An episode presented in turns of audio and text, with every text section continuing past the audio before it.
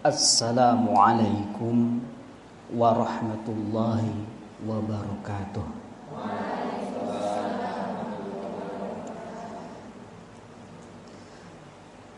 Subhanallah walhamdulillah wa la ilaha illallah wallahu akbar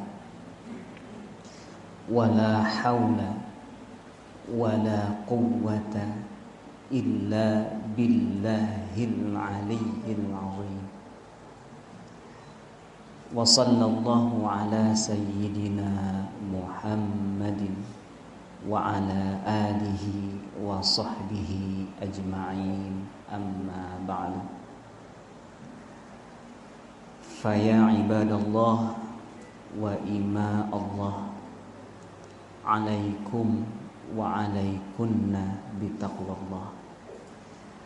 Wahai hamba-hamba Allah Mari senantiasa kita bertakwa kepada Allah.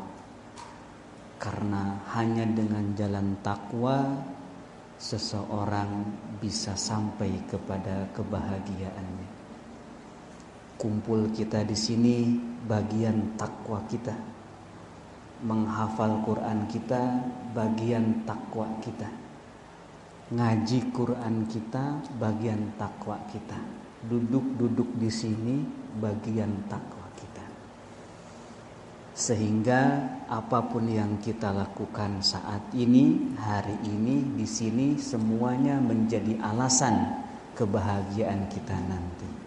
Amin ya Allah ya rabbal alamin. Ustadz Fuad itu sesuai namanya. Selalu di hati yang selalu di hati itu pasti setia. Makanya banyak sekali alhamdulillah yang berbondong-bondong ikut belajar menghafal Quran di Darul Hufaz. Baik, setia bersama Al-Quran. Pokoknya gini, jangan ngaku jadi orang setia kalau nggak bisa bertahan bareng Quran. Ya. Al akhillau yauma idzin ba'duhum li ba'din adu. Ini terdapat di juz yang ke-25 pada surah Az-Zukhruf al-akhillau idin ba'duhum li ba'din adu. Al-akhilla para kekasih. Yang satu sama lain saling mengikat janji setia. Ba'duhum sebagian mereka li ba'din untuk sebagian yang lain adubun menjadi musuh pada hari kiamat. Semua yang menjalin pertemanan, ikatan cinta kasih, apa pun itu, maka akan menyesal semua. Illal muttaqin, kecuali ikatan persahabatan, ikatan pertemanan, ikatan percintaan atau tali kasih yang diikat dengan tali takwa itu. Dan tali takwa itu tak lain adalah wa'tasimu bihablillahi jami'an wala tafarraqu. Talinya itu adalah Al-Qur'an. Oleh karena itu persahabatan kita hari ini adalah persahabatan yang paling awet. Insya Allah diukur seberapa setia kita kepada Quran. Mungkin sahabat atau yang sudah menikah di sini ada kalanya berjauhan. Ada kalanya di antara kita terpisah jarak. Tetapi jangan sekali-kali dengan Quran terpisah jarak. Karena Al-Quran inilah yang pada akhirnya akan mempertemukan kita. Mempersatukan kita di surganya Allah Subhanahu wa taala. Maka setia bersama Al-Quran itu bukan satu keharusan. Bukan. Tetapi siapa pun yang ingin bahagia pasti akan mengerjakannya. Saya akan kasih satu ayat. Surah Al-Kahfi ayat 9. A'udzu billahi. Coba dibaca Al-Kahfi ayat 9. Biasanya hafiz Quran nggak tahu nomor. Nggak tahu nomor ayat hafiz Quran biasanya. Kalau ada orang jago nyebutin nomor itu dijamin gak hafiz. Ya. Biasanya biasanya. Dijamin biasanya ya. Memang begini kita harus hilangkan dulu penilaian-penilaian orang awam dan penilaian-penilaian ulama. Saya sampaikan hafiz Quran itu siapa yang menentukan dia hafiz atau tidak itu ulama. Bacaannya benar atau tidak itu adalah ulama. Makanya ada hafiz Quran yang bagus bacaannya tetapi menurut orang awam itu nggak bagus karena orang awam nggak bisa mengerti indahnya bacaan benar. Ya. Tetapi kalau ada orang bisa nyebutin nomor ayat, langsung kagum orang awam. Karena langsung bisa dipahami, itu bisa hafal. Tapi kalau bacaannya kayak musabakoh tingkat hifzul Quran misalkan tingkat kabupaten, tingkat provinsi, nasional, itu nggak ada yang menarik ditontonnya itu nggak ada yang menarik. Kenapa? Karena yang mengerti menariknya hanya yang ahli Quran. Makanya jurinya itu nggak bisa orang awam. Harus ahli Quran. Kalau nebakin ayat jurinya siapa pun juga bisa. Kira-kira begitu. Nah, surah Al-Kahfi ayat 9. A'udzu billahi minasyaitonir rajim. Bismillahirrahmanirrahim.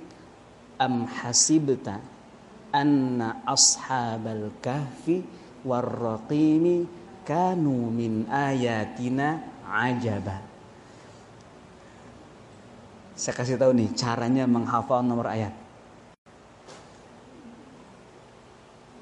Kunci ayat yang kelima.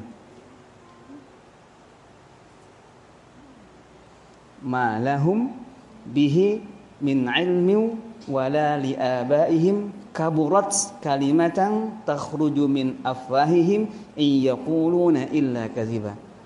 Kunci ayat 10.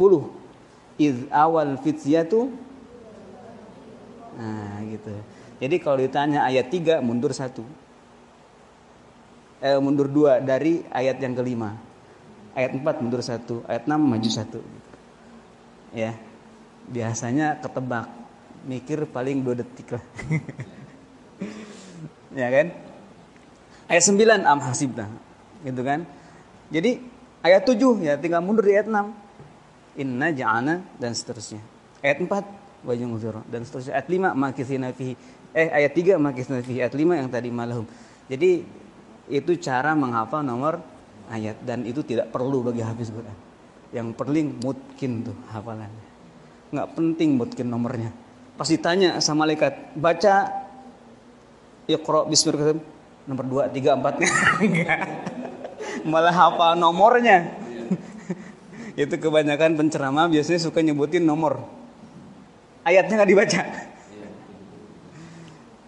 Itu tidak berguna ya nanti di akhirat karena yang ditanya yang disoal itu baca ayat bukan ngucapin nomornya. Iqra wartaqi warattil kama kunta turattilu fid dunya baca dan naik atau warko naik. Bukan nomornya. Sebutkan nomornya. Itu nggak bisa. Am hasibta anna ashabal kahfi warraqimi kanu min ayatina ajaba. Ceritanya orang-orang Quraisy kumpul merundingkan bagaimana caranya menghadang dakwah Rasulullah Sallallahu Alaihi Wasallam. Mereka membuat konten untuk mencelakakan dan untuk menjelek-jelekan Rasulullah bahkan mau menuduh Rasulullah sebagai nabi yang mengaku-ngaku nabi saja. Delegasi orang Quraisy dikirim ke Madinah. Di Madinah bertemu dengan para tokoh agama Yahudi. Kata mereka, kata para tokoh agama Yahudi, tanyakan kepada Muhammad tiga hal. Pertama, tentang para pemuda yang tidur di dalam goa. Yang kedua, tentang sosok raja yang mengelilingi. Jawab tiga pertanyaan ini, maka dipaskan dia nabi yang berulang. Kata tokoh agama Yahudi di Madinah. Delegasi Quraisy pulang ke lalu menghadap Rasulullah SAW dan menanyakan tiga hal ini. Dan Rasulullah mengatakan ini fa'ilun zalika gada sesungguhnya aku akan melakukan yakni menjawab pertanyaan itu besok. Ini semangat nih Rasulullah menjawabnya. Rasulullah Shallallahu Alaihi Wasallam merasa dan yakin bahwa kalau jawaban itu disampaikan dan jawaban itu benar, maka mereka yakni orang-orang Quraisy yang selama ini tidak percaya akan menjadi percaya. Ternyata tidak begitu Allah. Ketika besok tiba, malaikat gak datang-datang, Rasulullah menunggu di rumah dan orang-orang Quraisy pun udah rame di harapan di depan rumah Rasulullah SAW menunggu jawaban karena kata Nabi akan dijawab besok. Rasulullah keluar belum bisa menjawab. Di situlah kemudian muncul fitnah. Kata orang-orang Quraisy, Muhammad tidak bisa menjawab tiga pertanyaan ini. Allahu Akbar. Besoknya lagi belum turun lagi wahyu. Besoknya lagi belum turun wahyu. Rasulullah gelisah. Besoknya lagi belum turun wahyu lagi sampai 15 hari baru turun. Malaikat Jibril membawa ayat surah Al-Kahfi seluruhnya. Alhamdulillahilladzi anzala ala abdihil kitaba walam yaj'al lahu iwaja dan seterusnya sampai ayat ke-110 dari surah Al-Kahfi ini seluruhnya. Kecuali ada beberapa riwayat mengatakan ayat yang ke-28 yaitu wasbir nafsaka itu katanya ada yang turun berkenan dengan ahlu sufah di Madinah tapi riwayat ini lemah. Wasbir nafsaka ma'al ladzina yad'una rabbahum bil ghadati wal ashi itu kata turun di Madinah tapi yang sahih adalah seluruhnya itu turun kepada Rasulullah ketika Rasulullah masih di Mekah. Padahal kalau direnungkan tidak mampunya Rasulullah menjawab membuktikan bahwa Rasul itu nabi.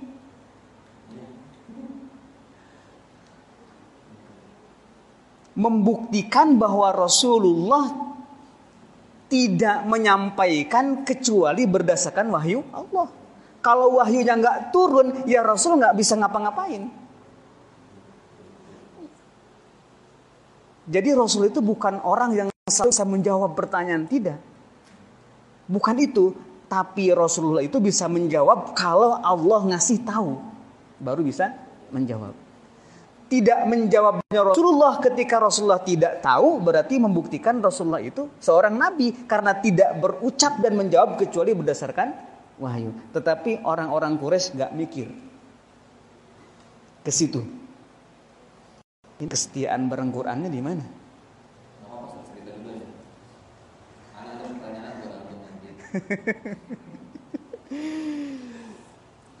Begini, ternyata Surah Al-Kahfi ini turun tidak langsung menghantam memberikan jawaban. Misalkan begini, Ashabul Kahfi, orang-orang yang tidur di dalam gua adalah namanya ini, jumlahnya ini, tidurnya berapa lama, guanya ini. Enggak begitu jawabannya, tetapi jawabannya Alhamdulillahi anzala ala abdihil kitab. Segala puji hanya bagi Allah yang telah menurunkan kitab kepada hambanya. Jadi janganlah wahai Nabi engkau fokus mencari jawaban untuk mereka setia saja dengan Al-Quran Buat apa jawaban untuk mereka? Bahkan sebenarnya yang lebih hebat, lebih ajaib daripada kisah Ashabul Kahfi itu adalah Al-Quran. Makanya am hasibta, apakah engkau menyangka ya Muhammad? Yakni janganlah engkau menyangka hai Muhammad bahwa kisah Ashabul Kahfi ini kisah yang ajaib. Enggak. Justru ayat-ayat Al-Quran inilah ajaib. Jangan menunggu itu justru yang besar yang hari ini ada itu ayat-ayat Al-Quran itu lebih besar dari apa yang kamu tunggu itu. Nah, di situ pesanannya am hasibta an ashabal kahfi warraqimi kanu min ayatina ajaba. Kira-kira fokus kisah ashabul kahfi itu keajaibannya di tidurnya yang lama lalu bangun lagi atau di goanya sampai kemudian orang-orang tertarik untuk mengunjungi goa yang katanya ada di Yordania, yang katanya ada di Turki, yang katanya ada di Indonesia. Jangan-jangan di sini satu. Gua. ya. Ada yang tanya, tahu? Maka ketika sebelum turun Al-Qur'an Orang-orang yang tidur di gua itu disebut seven sleepers. Tujuh pemuda yang tidur. Ternyata Al-Quran tidak menamai itu. Nah Al-Quran menyebut mereka ashabul kahfi. Bukan ashabun naum. Ya kan kalau seven sleeper itu ashabun naum namanya. Tapi ashabul kahfi. Kenapa? Karena yang inspiring dan ajaib dari kisah mereka bukan tidurnya, tetapi perjuangan heroik mereka dalam menyelamatkan iman. Maka nggak disebut tukang tidur. Makanya saya katakan bangunlah terus dan jangan pernah tidur untuk agamamu sampai Allah sendiri yang menidurkanmu. Ya, jadi Kan enak tuh tidur 300 tahun. Tapi jangan fokus di situnya, fokus menjaga imannya. Kesetiaan kepada iman inilah itu yang fokusnya di situ. Makanya keajaiban itu kata Allah Subhanahu wa taala, ya memang ajaib. Orang bisa tidur selama itu tapi tidak mati.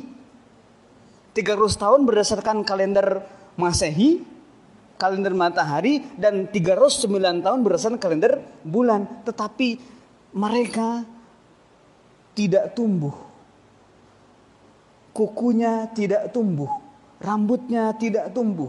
Tetapi utuh seperti itu. Utuh. Dan tidak mati. Makanya wanuqallibhum zatal yamin wa Itu memang keseimbangan yang sangat luar biasa sampai jasad ini utuh tanpa makan selama 300 tahun. Itu ajaib, tetapi yang ajaib bukan itu. Ajaib itu adalah amalan mereka yang jadikan Allah berikan keistimewaan itu. Apa? Kesetiaan mereka kepada agama. Ya, itu pesan pentingnya. Am hasibta an ashabal kahfi warraqimi kanu min ayatina ajaban. Kemudian menunggu yang tentang menunggu nih. Tadi berapa lama saat menunggu saya? Alhamdulillah. Saya tuh kalau ditunggu makin kangen. Nggak nggak enak badan saja langsung di jalan ini gimana ini gelisah ya gelisah menunggu itu eh ditunggu menunggu sih ya kecuali yang ditunggunya nggak nggak mikir gitu kan. Ya nggak ada kegelisahan di situ. Begini. Menunggu. Kan Nabi Muhammad tadi menunggu ya menunggu jawaban. Seringkali ada kesalahan saking semangatnya. Apa kesalahannya menunggu nikmat Allah yang belum datang sampai melupakan nikmat Allah yang sudah datang nikmat Allah yang belum datang itu padahal belum tentu datang. Ini kesalahan. Sebenarnya Rasulullah SAW ketika mengatakan ini fa'ilun dzalika goda itu tidaklah salah. Tetapi Allah memberikan jalan yang lurus kepada beliau. Bahwa ya Muhammad buat apa menunggu Sementara nikmat Allah yang sudah datang lebih banyak daripada yang ditunggu itu. Dan apa yang ditunggu itu belum tentu menjadikan mereka beriman. Toh ada Al-Quran yang sudah turun pun mereka tak beriman. Bahkan lebih ajaib daripada kisah itu. Apalagi hanya kisah ini. Logikanya di situ. Dan menariknya ayat itu turun saya kuluna salah satu rabi'uhum kalbuhum. Karena mereka itu punya siasat buruk. Siasat buruknya begini, kata pendeta Yahudi, tokoh agama Yahudi, kalau Muhammad bilang jumlah ashabul kahfi tiga, maka lima. Salah, yang benar lima gitu kan. Kalau nanti Muhammad menjawab lima, jawab katakan tujuh. Gitu. Jadi mereka ini pertanyaan jebakan sebenarnya. Tetapi ayatnya saya kuluna salah satu robim kalum mereka akan mengatakan Ashabul Kahfi itu tiga, yang keempatnya anjingnya. Orang Quraisy bingung dia, kok ayatnya begini ya? Siapa yang merekamnya nih obrolan kita? Ah. Kadang-kadang waktu itu saya juga bingung kok cerita Ashabul Kahfi kok kisah Quran, terus kisahnya mana ini? Jadi nggak runut gitu kisahnya. Karena memang tujuan dari kisah ini bukanlah seperti novel dinikmati kisahnya, alurnya, bukan. Tetapi dinikmati setiap jengkal ayat-ayat dan kekuasaan Allah di situ. Dan ada pesan-pesan iman. Kalau orang mengatakan ada pesan moral, kalau kita ada pesan iman di situ. Dalam setiap kisah ada pesan iman. Dalam setiap kejadian ada pesan iman. Dalam COVID-19 ada pesan iman. Ya, dalam iman ada pesan moral baru tuh. Dalam pesan moral ada pesan iman. Ya, baik. Allah Subhanahu wa taala dengan cara ini dengan cara menjadikan Al-Qur'an telat 15 hari turunnya itu untuk menguji kesetiaan kepada Al-Qur'an. Untuk men, untuk menguji kesetiaan kepada Al-Qur'an kembali tentang menunggu tadi. Hafiz Quran sedang menghafal Quran. Dapatlah satu juz. Tetapi yang ditunggunya bukan satu juz, 30 juz. Jadi nikmat Allah yang belum datang ditunggu sampai melupakan nikmat Allah yang satu juz itu. Akhirnya ketika yang juz itu juga dapat nasibnya sama dengan yang juz satu tadi. Ya. Contoh Ustadz Fuad pengen punya sepeda. Eh sekarang harga sepeda lebih dari motor ya. Untung saya dulu beli sepeda. Dulu beli beli 4 juta doang, itu sekarang bisa dijual 7 juta kan. Sepeda saya harga merek yang sama. Bayangkan, laku saya. Kenapa nggak beli banyak dulu? Aneh-aneh saja orang Indonesia ini. Misalkan Ustadz Fuad mau dan pengen banget punya sepeda. Tetapi sayangnya sepeda itu belum ada. Menunggu nikmat sepeda. Menunggu Allah memberikan sepeda. Lama kemudian Allah kasih motor. Senenglah Ustadz Fuad di situ. Ini contoh Ustadznya. Tapi Ustadz Fuad pengen lagi mobil. Saking pengennya mobil itu nggak terasa lagi nikmatnya punya motor yang dulu dicita-citakan itu.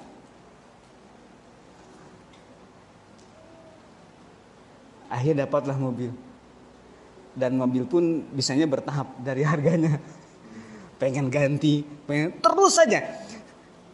Kalau nikmat Allah itu terasa besar apabila belum datang, maka sampai kapan pun tidak akan pernah setia.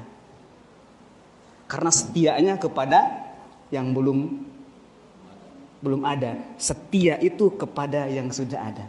Jadi itu Ustadz Fuad yang sepeda yang tadi itu, nah pakai lagi Ustadz.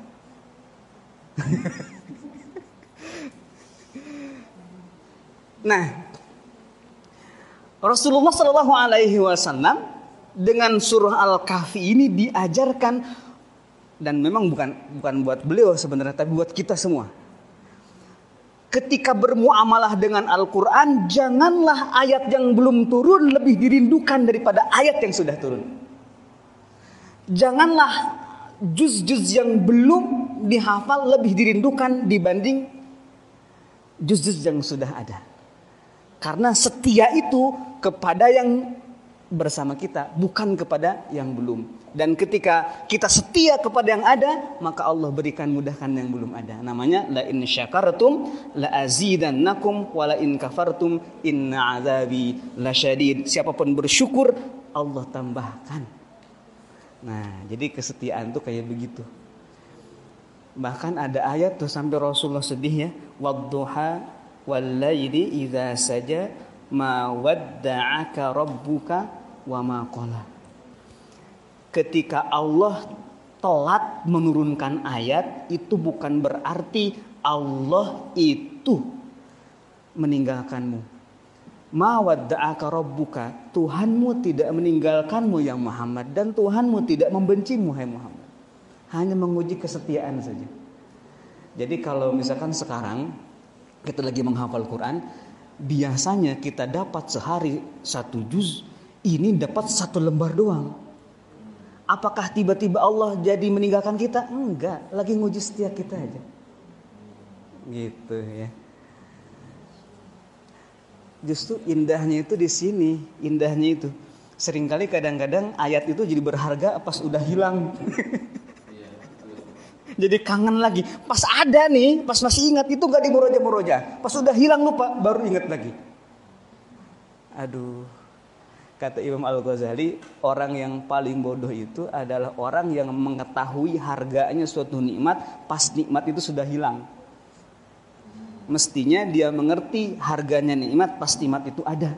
Misalkan sehat nih, kerasa sehat nikmat itu pas sakit itu orang bodoh katanya mestinya memahami nikmatnya sehat tuh pas sehat, pas nikmatnya masih ada, bukan pas sudah hilang. Nah, di sini rada-rada nih. Ya. Yang biasanya sih ya kadang-kadang begitu.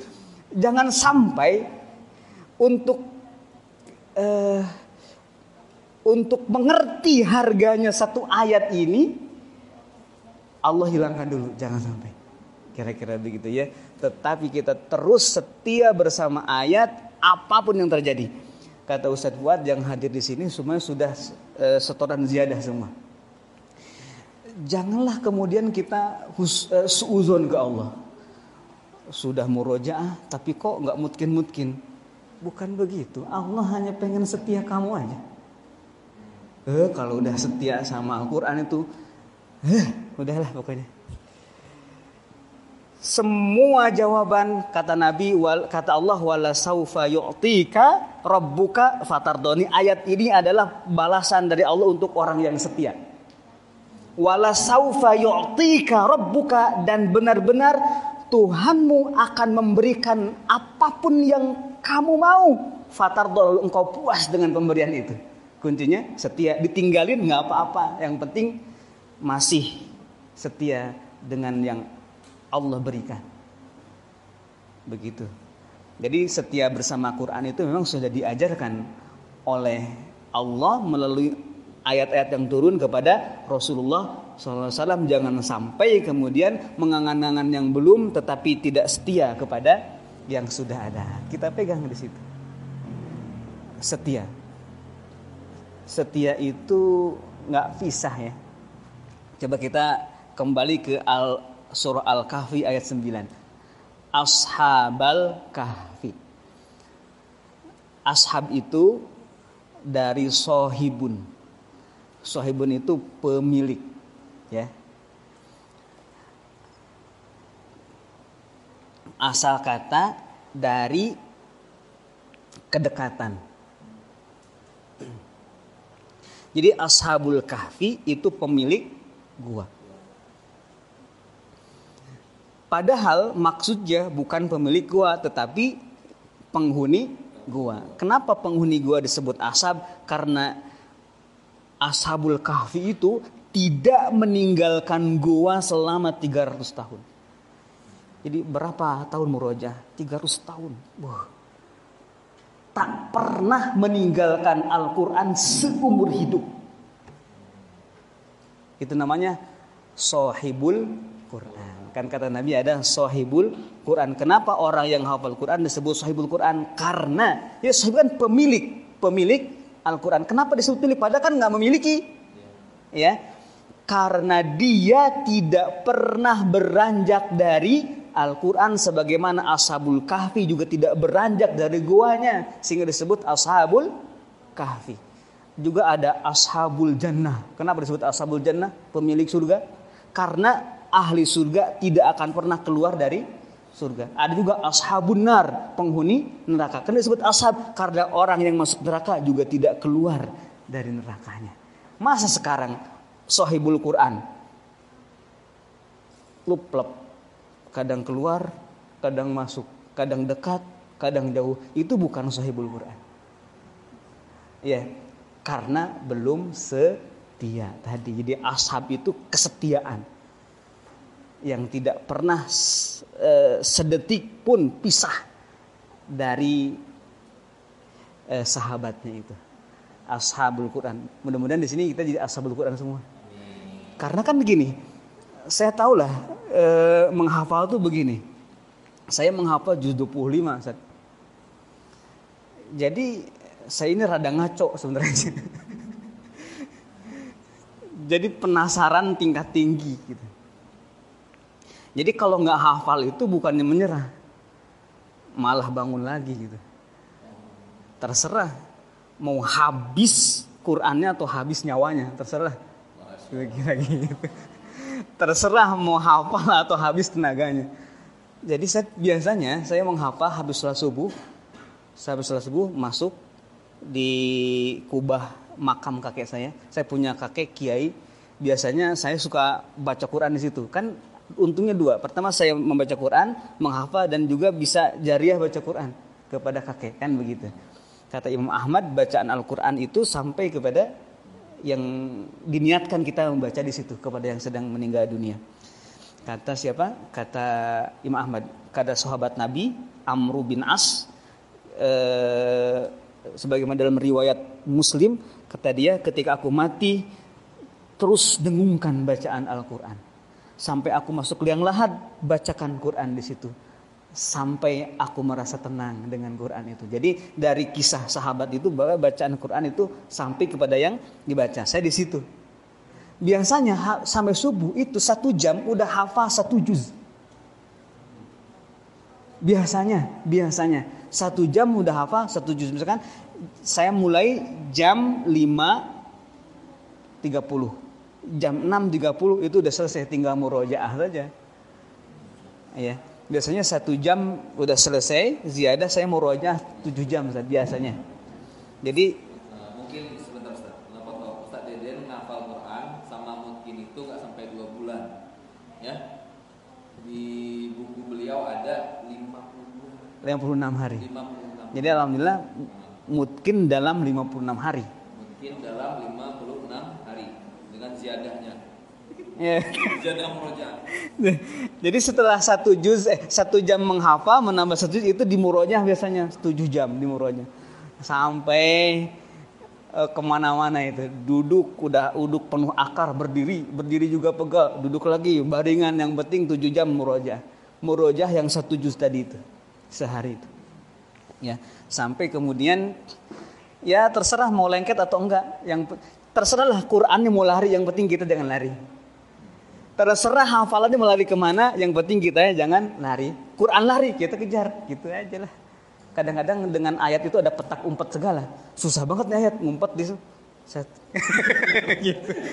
saya kejar terus ya saya kejar ayat ke mana pun Kalau jadi greget gitu. ya. Wah ini ngumpet di mana nih? Pasti umur aja nggak ketemu nih, ngumpet di mana. Gitu. Biasanya kalau lupa nggak langsung lihat musab kan? Iya. Ini dulu tuh, cari dulu teng ke mana tuh. Muter bahkan muter tuh ke juz awal. Lagi Di- Dibaca lagi gitu kan, nyusun lagi gitu kan. Ke mana-mana, oh ternyata jangkut di situ. Ada kala juga ketemu juga gitu kan. Akhirnya terakhir ya sudah jurus. Pek, ih, ternyata itu kan begitu. jadi udah ke mana-mana dulu gitu semuanya habis baru dilihat musab Iya. ketemu kesel. greget gemes ya. Nah, biasanya kalau kita lupa, kemudian kita cari dulu, nggak ketemu juga, pas dibuka, tek ketemu itu lupa, eh, ingatnya awet, Hmm. Hmm, ingatnya awet. Nah, gitu. Makanya jangan langsung lihat lah kalau itu ya. Dicari aja dulu petak umpet dengan ayat. Nah, kan kan. Main petak umpet dengan ayat. ya biar menarik aja hatinya ini padahal lagi lagi capek. Tetapi di, di apa diasikin aja gitu. Jadi tasik, tahfidz asik. Insyaallah. Dan dari Tasik juga Ustaz. Allahu Akbar. Wah, asik dong. Asik tuh. Nah, ya. Tahfiz asik. Nah, juz 25 right, itu satu jam menghafal tutup pak lupa semua. Aduh, saya bilang ini. Akhirnya saya menghafal ulang halaman satu, hafal lagi, dua lagi. Setiap kali selesai saat menghafal ulang ketika di murojaah satu juz itu selalu ada yang nyangkut setiap halamannya. Wah, bahaya nih saya bilang ini. Bahaya nih, bahaya. Dan parah gitu. Lupanya parah. Ini ada apa dengan diriku? Quran lari gitu, tapi saya kejar aja terus. Dua jam, tiga jam, belum lancar-lancar juga Ustaz. Empat jam belum lancar juga. Sampai kemudian waktu zuhur datang. Saya sholat zuhur, habis sholat zuhur langsung manteng lagi. Sampai asar, sholat asar, manteng lagi. Nggak mandi-mandi saya. Ustaz. Ya, terus ngapain mandi? Lagi sibuk ngejar ayat ke mandi. Ibarat lagi perang nih, lagi di perang barat, tuk, tuk, tuk, mandi. nggak seru lah kalau gitu. Ini kan lagi berkejaran dengan ayat, ngapain mikirin mandi segala? Apalagi mikirin makan, ah itu nggak nggak nggak jelas itu. Sampai maghrib, Zat. Saya maghrib, saya sholat maghrib, buka puasa sebentar, habis itu lanjut lagi. Lanjut lagi. Sampai isya, sholat isya, lanjut lagi. Sampai tengah malam, jam 12 malam. Terus saja. Ini ayat ke mana gitu kan. Kok bisa pada lari gitu. Biasanya jujur jangan itu nggak ada yang lari kayak begini. Sampai kemudian saya tertidur bersama hafalan yang lari itu.